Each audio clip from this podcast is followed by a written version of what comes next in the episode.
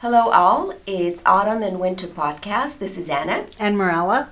And today we're continuing our talk on ageism, getting older, cultural perspective. And we've got Brian Nguyen.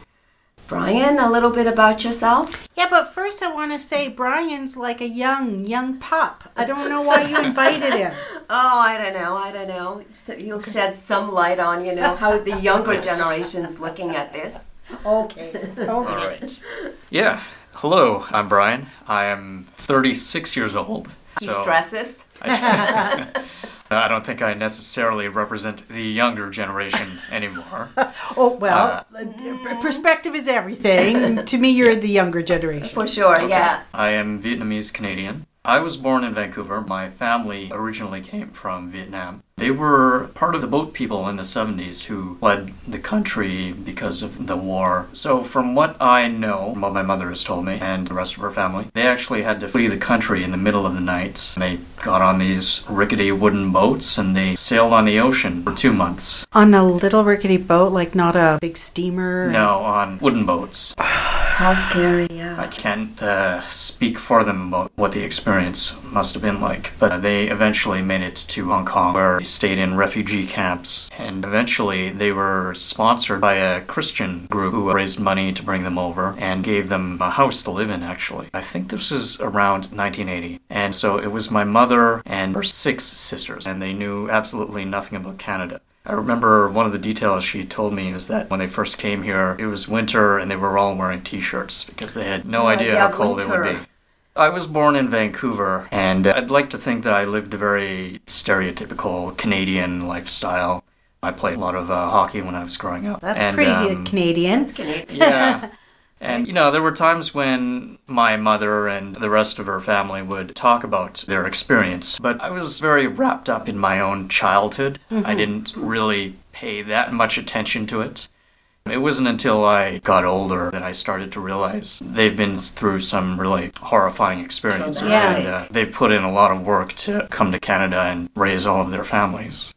You know, that's interesting because you are bringing a topic that's very much part of longevity. As we get years ahead, we start to look at mm. the people who came before us with much more intent.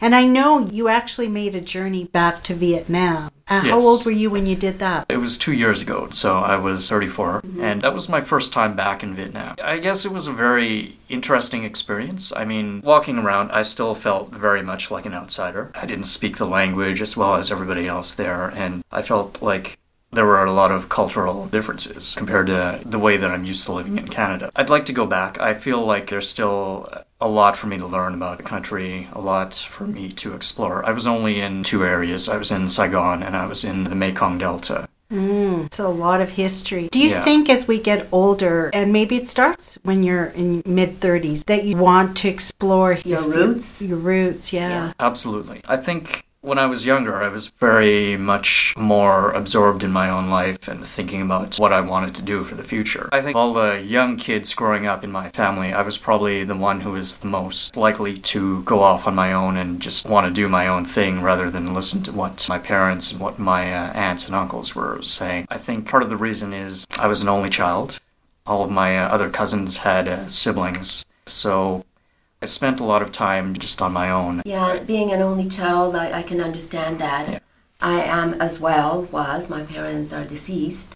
Mm-hmm. But you know, something you said, you both said, roots and as you get older. And I, I think in my case, a little bit like yours with Vietnam, my background is Polish, it also includes Jewish. And I was also, you know, growing up quite self absorbed. And then as I got older, I watched my mom and the history started impact. It was there. I started understanding. And then I became more interested in who I am, my roots, getting older. What does that mean? How do elders and my culture shape me? All those things started coming into play. It sounds like, you know, you went two years ago, maybe even sooner, started that kind of thinking as well. hmm Yeah. It's something that I've certainly thought about in the past. I feel like there's a lot of backstory with my family that I uh, didn't pay attention to when I was younger, and I think that their stories need to be remembered and need to be told.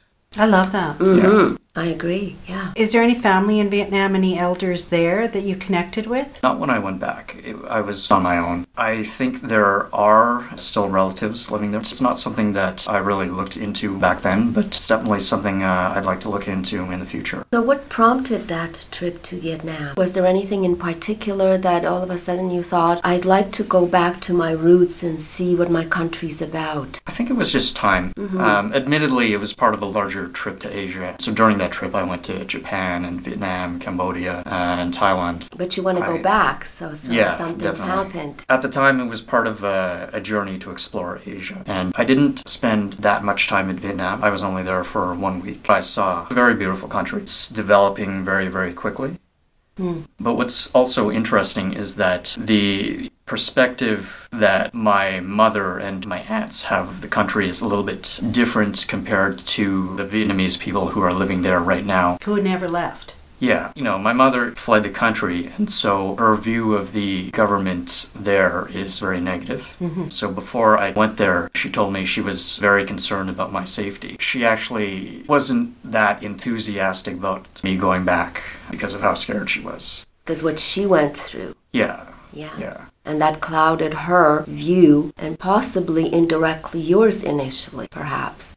Yeah, so it was definitely very interesting for me to be in Vietnam and see some of the war memorials and the war museums where you have a very biased view of how the communist government took over the country. Mm-hmm. Right. Did you talk to any of the people that had lived through it, stayed, and now are, let's say, in their 60s and 70s in Vietnam? Did you talk to any of them? Not, not at the time, and partly that's because my Vietnamese speaking is mediocre. I can understand when people are speaking Vietnamese to me, but I don't feel like I can get a lot of my ideas across if I try to speak. Can I go back to something you said earlier? There are stories to be told and needs to be remembered. Mm. Yeah. So, what do you think we owe our ancestors or people before us, our history, as we start getting older? In your case, you're still fairly young, but nonetheless, you're beginning to think that way. Is, is that something you think is personal? What do we owe the generations before us, if anything? I think that it's incredibly important to remember the experiences of the people who came before us. And I don't necessarily think that has to be a cultural thing. I think it applies to everybody. But I'm just thinking now in Alberta, there were Ukrainians who settled in the 1800s. And it's very important for them to remember their great great grandma and grandpa who broke the earth and lived in sod huts. And, you know, the kind of uh, lifestyle they sacrificed in having to make their own bread and their own clothes. Yeah. Yeah. And you said in your case, of course, your parents came on a boat and Mm-hmm. what do you owe them? Because that's quite a sacrifice, traumatic, and must have had some impact on you, even though you're Canadian and born here. But nonetheless, it's almost you feel you owe a little bit, whether that's conscious or not. And I'm also a believer in the saying that, you know, those who forget the mistakes of the past are doomed to repeat them. Mm. So I think it's extremely important going forward that we learn from the experiences of the people who came before us and that we pass on that wisdom to our own children and our own grandchildren as well. Any suggestions for, you know, your generation, younger, a bit older, to keep those ties, Get to know your elders, get to know your parents, your, you know, your grandparents and their you know, stories? their stories. Mm. I think it's extremely important to travel and to go back to their countries or wherever they came from and just to explore, just to see, you know, what it's like living in these other countries and to meet the people who are still living there and see what they're like as well. I'm going to go on a different tangent. So, taking aside the, the Vietnam part, which was mm-hmm. part of your heritage, you said you went to visit Asia. And as this was your first trip, sometimes there's an awareness that comes when you see something the first time. Do you think there is any difference in the way elders are treated in Asia as opposed to Canada?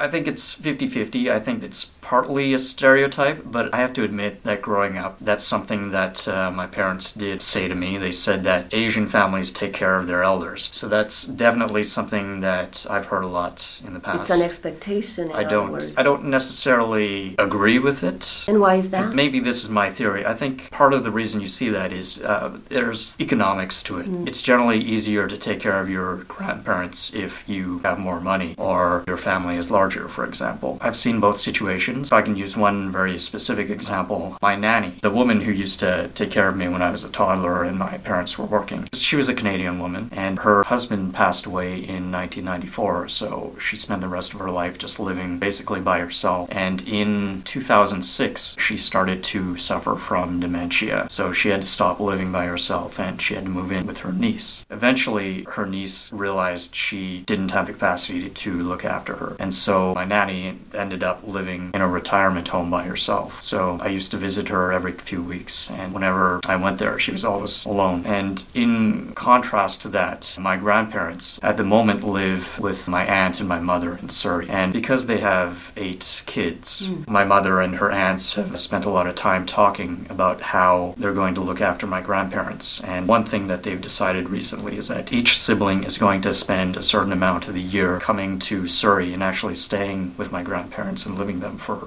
you know, a few weeks. But that's an Um, interesting point you bring up. It's sometimes circumstantial. Like Yeah, with eight yeah. kids, it's a little easier to do. Your nanny didn't have any children. That's right. So that also makes it complex. So yeah. Yeah, your Yeah, so- circumstances do make a difference. That's right. Well, Brian, thank you so much. You know, if, if- I guess parting words, travel, be open to your ancestors, remember and pass on to your kids, next generation. Mm-hmm. That's right. And, you know, listen to their stories and try to learn from their wisdom. Experience is the most difficult thing to pass on to other people, especially to younger people, because they're myself, they tend to be very in your caught own up. life, yeah. Yeah. But it's a conscious thing. Maybe that's just the way it goes. You know, maybe that's just the nature of humanity. You have to become your own person. And um, in And a way, you're blessed that your parents just let you be a child and have your adolescence and be yourself. And then you could come to it And then in you your came. 30s. Yeah. And you did, and you have. So, Brian,